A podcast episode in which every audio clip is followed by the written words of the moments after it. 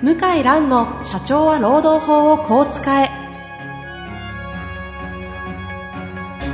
法律の下で展開されるビジネスの世界。ポッドキャスト社長は労働法をこう使えは弁護士の向井蘭が経営者の立場に立って経営者が知っておくべき労働法の基礎だけでなくビジネスに関する法律の問題を分かりやすく解説します。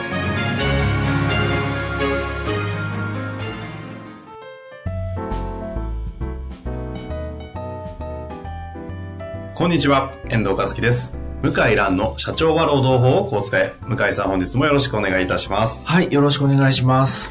今日も質問来ておりますので、はいご紹介してまいりたいと思います。はい。えーこの方ですね、非常に丁寧にいろいろいただいたんですが、はい。かなり生々しくいただいたもので、少しだけですね、はい。あの、本人とかわからないような感じで加工させていただいてますので、はい少し抽象的な悩みになりますが、はい。お付き合いください。はい。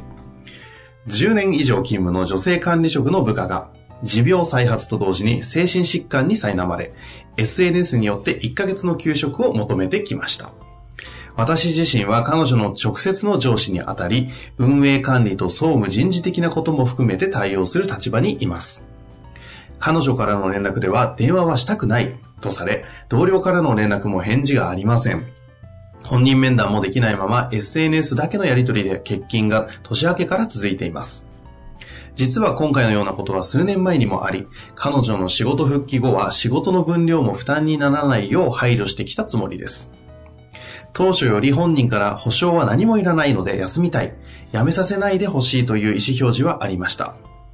これまでの彼女の働きなどからの復職地のトラブルにはなりにくいと考えていますが、現状の取り扱いをどうしたものかと憂慮しています。専門家の力を借りるべきか、今後の対応をどうしたらよいのか、ご相談できればと思います。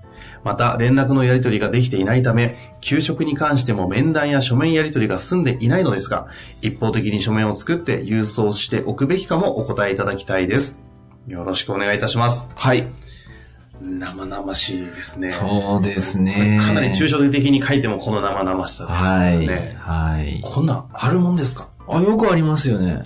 あ、じゃあ、向井先生としては非常に。うん。よく、まあ今本当にあの、はい。会えない。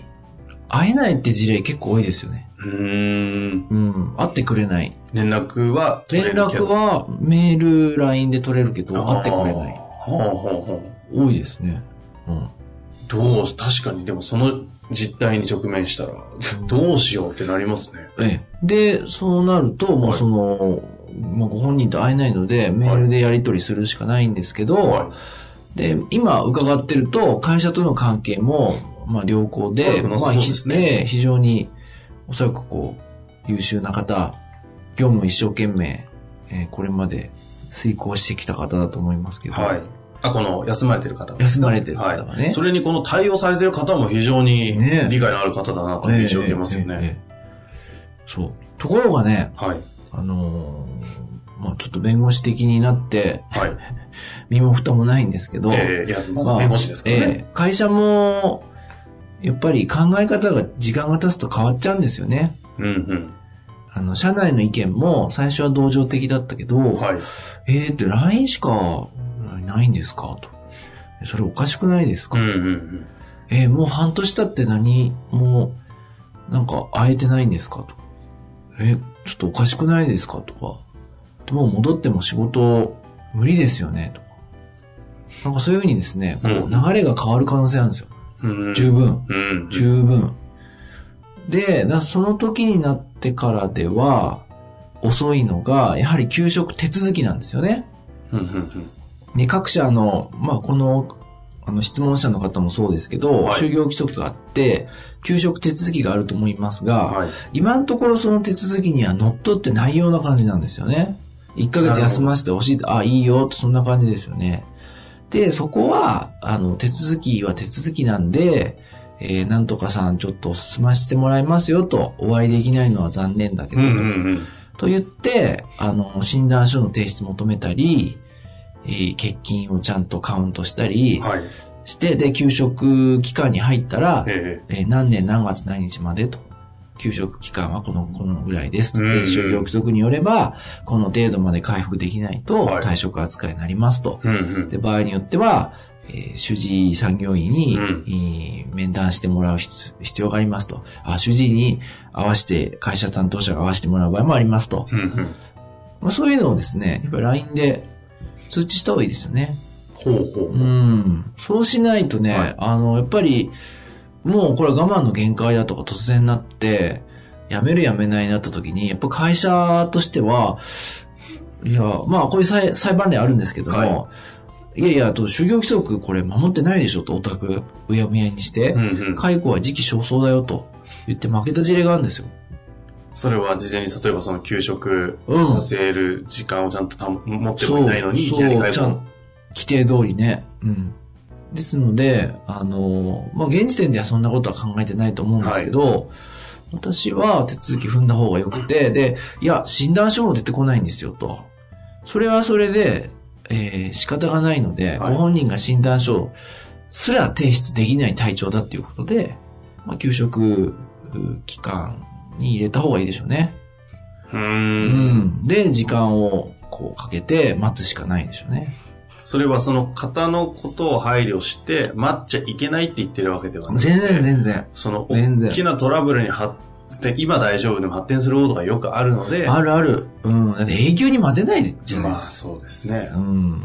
で、その時のことを考えると、事前にしっかりとした手続き書のことをやっといたそうですね。あの、で、LINE でやっていいかって問題あるんですけど、郵便でも同じでして、郵便だとその、じゃあ郵便だったら見るかってそうとも限らないから、まあ LINE で既読がつくじゃないですか、大体。はい LINE の画面保存しといてですね、で、郵便も同時に送れば、まあいいんじゃないかなと思います。あで、そうね。そう。だ本人が会いたくないって言ってね、会うのもこれも問題があるから、やっぱ、そのぐらいが限界じゃないですかねあ、。なるほど。まあそうか、本人が会いたくないのをね、無理に会うようなことをするぐらいであれば、本当に会社の就業規則に基づいた手続きの方はちゃんと、着々とそこだけは、やめさせるためにどういうこととかではなくて、じゃなくて。しっかりとつ、うんやの手続きを進めるってことが大事なんですね。はい。うん。なんかね、ちょっと、会社の考えも将来変わる可能性もあるんじゃないかなと、思まあ。今はね、例えば業績良かったりしても何かあった時の、なんかあったらね、うん。最近向井先生がね、おおっしゃる、あの、トランプの政権が、の流れで、そうですよ。どうしても雇用ね、売り上げも落ちたりして、従業員経費削減等を行わなきゃいけない時に、もしかしたら、十分あります。今回も働かれてないので、そうです。ちょっと、そうです。そういう話した時に、そしたれが、時に、給食期間どうなってんだと。いや、何も通知してないですと。これは厳しいですね。うん。ああ、厳しいです。ちゃんとやった方がいいと思いますね。なるほどですね。まあでもこれだけね、会社の、その方の社員のことを考えられているようですのでね。ねえ、優しい、上司の方ですね。まあ、それだけ一生懸命仕事なさってたんでしょううね。ん。ね。まあという配慮を持ちながらも手続きはうまくというか、はい。ちゃんと進めるはい。ということが大事なわけですね。ええでもまさに、あの、ご質問の回答としてはズバリではないですか？まあ、当たり前でなんか申し訳ないんですけどね。いやでもそこを悩まれてるわけですからね。こうやって今お墨付きまあ、そのはい、ね、あの、冷たい感じにならないように。気をつけて、いや、手続き上で、まあ、一応ルールはルールなんで、これは通知しておきますとう。んうんうん。うん、で、何かあったら、あの、電話でも、メールでもいいので、連絡くださいと。できればお会いしたいですと。おかしくないですよね。おかしくないと思いますね。ねえ、ちょっと、ねえ、どうなんですかね、体調ね。だ、だいぶ、ひどいように見えますね、人に会いたくないって。そうですあとね、可能性あるのは。可能性あるのは、はい。会社は人間関係が良好だと思ってるけど、ご本人は思ってないっていう可能性もありますね。片思いみたいな。ほうほうほうほなんかちょっと違和感が、あの、もう元の文章を僕読んでるだけにう。、えなんかちょっと、あれと、このズレがあるんじゃないかっていう気がしますね。読めないけど元の文章は今。え なるほどね。なんか、片思い的な感じな。会社側うんはなんかこういい関係作れてると思ってるけど、本人からすると、うんまあありますよね。あれでしょう人ね。間人間対人間だからね。はい。それに、上の方から見える景色と、下から見あ、える景色全然違いますよね。全然違いますからね。うん、全然違う。で、もしかしたら、私はこうこうこう、こういう目にあってとか思ってるかもしれないですね。うんうんうんですので、まあちょっとそういうことも考えて、まあ手続きは手続きで進めた方がいいですね。なるほどね。だから手続きは手続きで進めるという考え方大事ですよね。はい。なるほど。まあでも、そんな感じですよね。うん。そうです。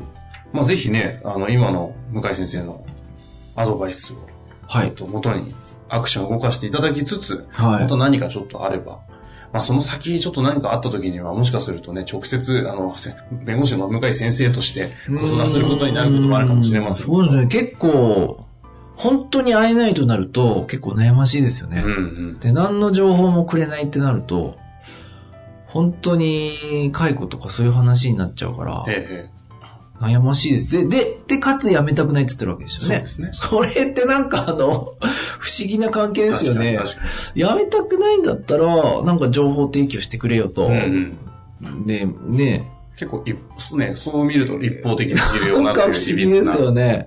会いたくないけど好きだみたいな。うん。そっちに持ってきたがりますね、今日は。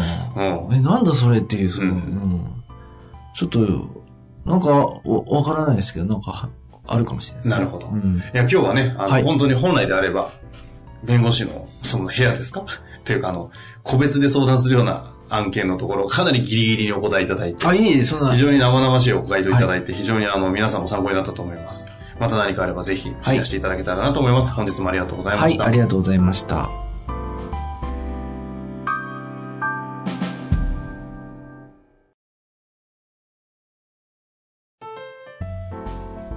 本日の番組はいかがでしたか？番組では向井蘭への質問を受け付けております。ウェブ検索で向井ロームネットと入力し、検索結果に出てくるオフィシャルウェブサイトにアクセス。その中のポッドキャストのバナーから質問フォームにご入力ください。たくさんのご応募お待ちしております。